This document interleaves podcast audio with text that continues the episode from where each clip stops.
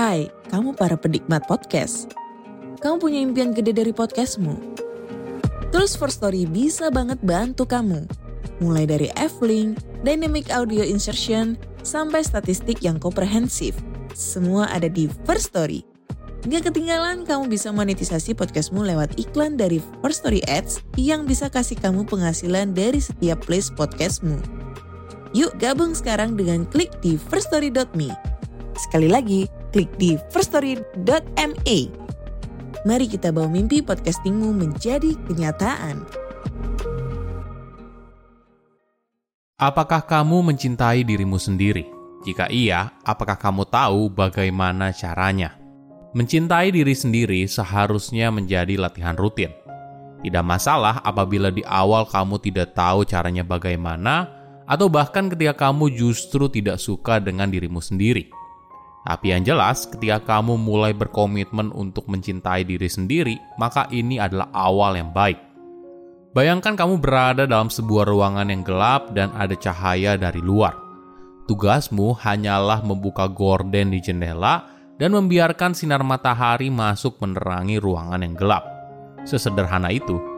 Jadi, setiap kali pikiranmu kembali pada kegelapan, misalnya rasa takut, cemas, sakit, dan sebagainya, ketika kamu menyadarinya, maka jangan lupa untuk kembali mendekati cahaya dan biarkan cahaya untuk menerangi hidupmu.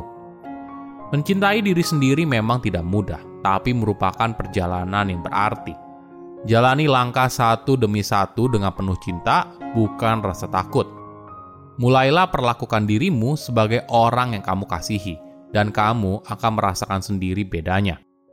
Halo semuanya, nama saya Michael. Selamat datang di channel saya, Sikutu Buku. Kali ini saya akan bahas buku Love Yourself Like Your Life Depends on It, karya Kamal Rafikan. Buku ini membahas kekuatan dari mencintai diri sendiri – bagaimana cara mengembangkannya, dan menjadi fondasi dari pengembangan diri.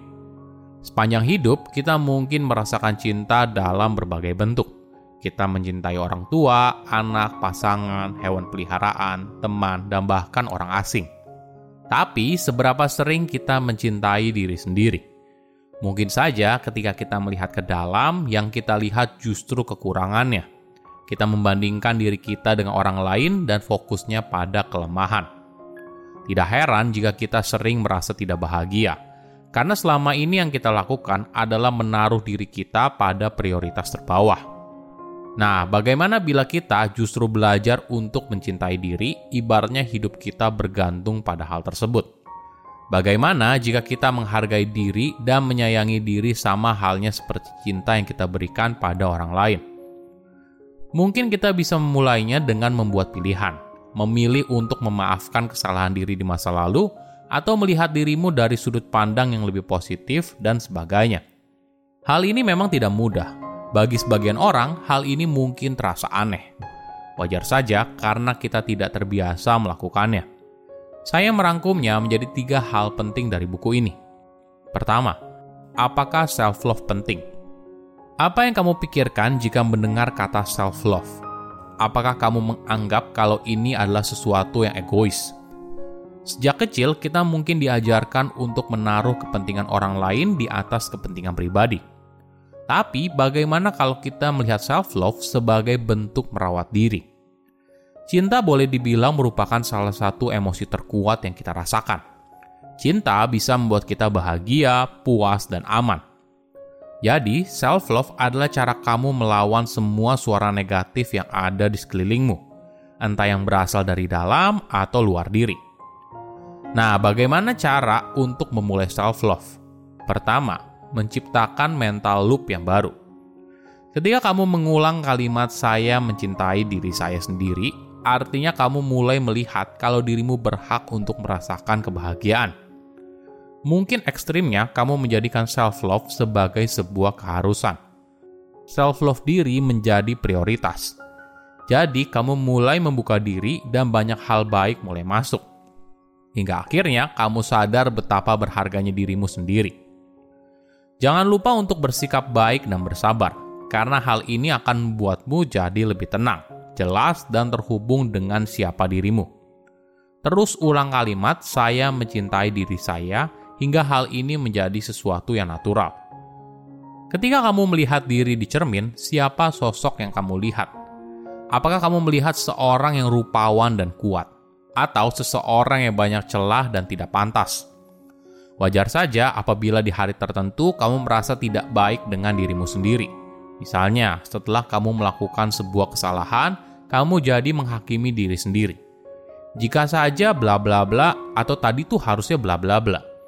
Mungkin saja memang benar kamu yang salah, dan sulit melihat diri dalam kacamata objektif saat kondisi yang buruk.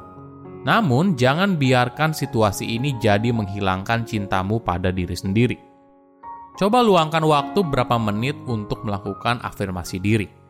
Katakan kepada dirimu di depan cermin kalau kamu mencintai dirimu sendiri. Mungkin awalnya terdengar memalukan atau aneh, tapi coba lakukan ini terus-menerus dan rasakan bedanya. Kedua, bagaimana menghadapi kesalahan diri. Setiap orang pastinya pernah berbuat kesalahan, dan ini adalah bagian menjadi manusia.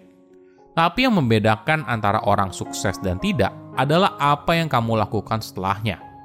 Apakah kamu terjebak dalam mengasihani diri? Atau kamu memaafkan diri, belajar dari kesalahan tersebut, lalu move on? Tentu saja, opsi yang terakhir lebih produktif kan? Ini merupakan bagian besar dalam mencintai diri sendiri. Kamu perlu belajar untuk menerima dirimu sendiri apa adanya. Jadi, jika kamu sulit move on, mungkin karena selama ini kamu sulit sekali untuk memaafkan diri atas kesalahan yang terjadi di masa lalu. Nah, apalagi yang bisa kita lakukan? Mungkin kita perlu belajar untuk berhenti membandingkan diri kita dengan orang lain dan mulai menghargai keunikan dari kualitas diri atau mulai memuji diri atas pencapaian yang selama ini diraih. Ketika kamu melepaskan rasa bersalah dan malu akibat kesalahan yang kamu buat, maka artinya kamu membuka diri pada kebahagiaan. Ada tips yang bisa kamu praktekkan. Cobalah cari tempat yang tenang dan bebas dari gangguan, karena kamu perlu memberikan perhatian sepenuhnya kepada dirimu sendiri. Lalu, tulis semua hal yang selama ini menahan dirimu untuk maju ke dalam sebuah kertas. Luapkan semuanya. Keluarkan semua perasaan yang selama ini terpendam. Setelah kamu selesai mencurahkan isi hati, maka coba mundur sejenak, lalu lihat kembali kesalahan masa lalu dengan perspektif yang lebih jernih. Sadari kesalahan apa adanya. Kesalahan tersebut tidak mendefinisikan siapa kamu. Lalu ketika kamu siap, lepaskan semuanya. Kamu bisa bakar kertas tersebut, atau opsi yang lebih mudah, kamu bisa merobek kertas itu menjadi potongan yang kecil lalu membuangnya. Mungkin saja latihan ini bisa membuat beban yang ada di pikiranmu jadi lebih ringan dan lebih bebas, sehingga kamu siap untuk memulai hal baru. Ketiga, buat self-love jadi kebiasaan. Apakah kamu pernah berpikir saat menyikat gigi atau mengikat tali sepatu? Kemungkinan besar tidak. Hal ini sudah jadi sebuah ritual Ritual menciptakan kebiasaan, dan seiring berjalannya waktu, kebiasaan membentuk siapa kamu, dengan kata lain menjadi identitas diri. Tidak peduli seberapa besar kamu menginginkan sesuatu, apabila kamu tidak merubah kebiasaan lama, maka sangat kecil sekali kemungkinan kamu untuk berubah. Kabar baiknya, dengan sedikit fokus dan usaha, kita bisa mengganti kebiasaan lama yang buruk dengan kebiasaan baru yang lebih sehat. Nah, jika bicara soal self-love, mungkin berlatih mindfulness dan meluangkan waktu secara rutin untuk mempraktekkan ritual self-love bisa sangat membantu. Misalnya, kamu bisa berlatih memperhatikan nafas yang masuk dan keluar, berusaha untuk berada di saat ini, masa kini, lalu tutup dengan menunjukkan rasa syukur. Katakan I love myself ketika nafas masuk, kemudian katakan thank you ketika nafas keluar. Latihan ini akan membuat kamu untuk menerima dirimu apa adanya dan berterima kasih atas segala hal yang sudah ada dalam hidupmu sekarang. Namun yang paling penting adalah kamu rutin menjalankannya. Barulah kamu merasakan manfaat dari latihan ini. Silahkan komen di kolom komentar pelajaran apa yang kalian dapat ketika baca buku ini. Selain itu, komen juga mau buku apa lagi yang saya review di video berikutnya. Saya undur diri, jangan lupa subscribe channel YouTube Sikutu Buku. Bye bye.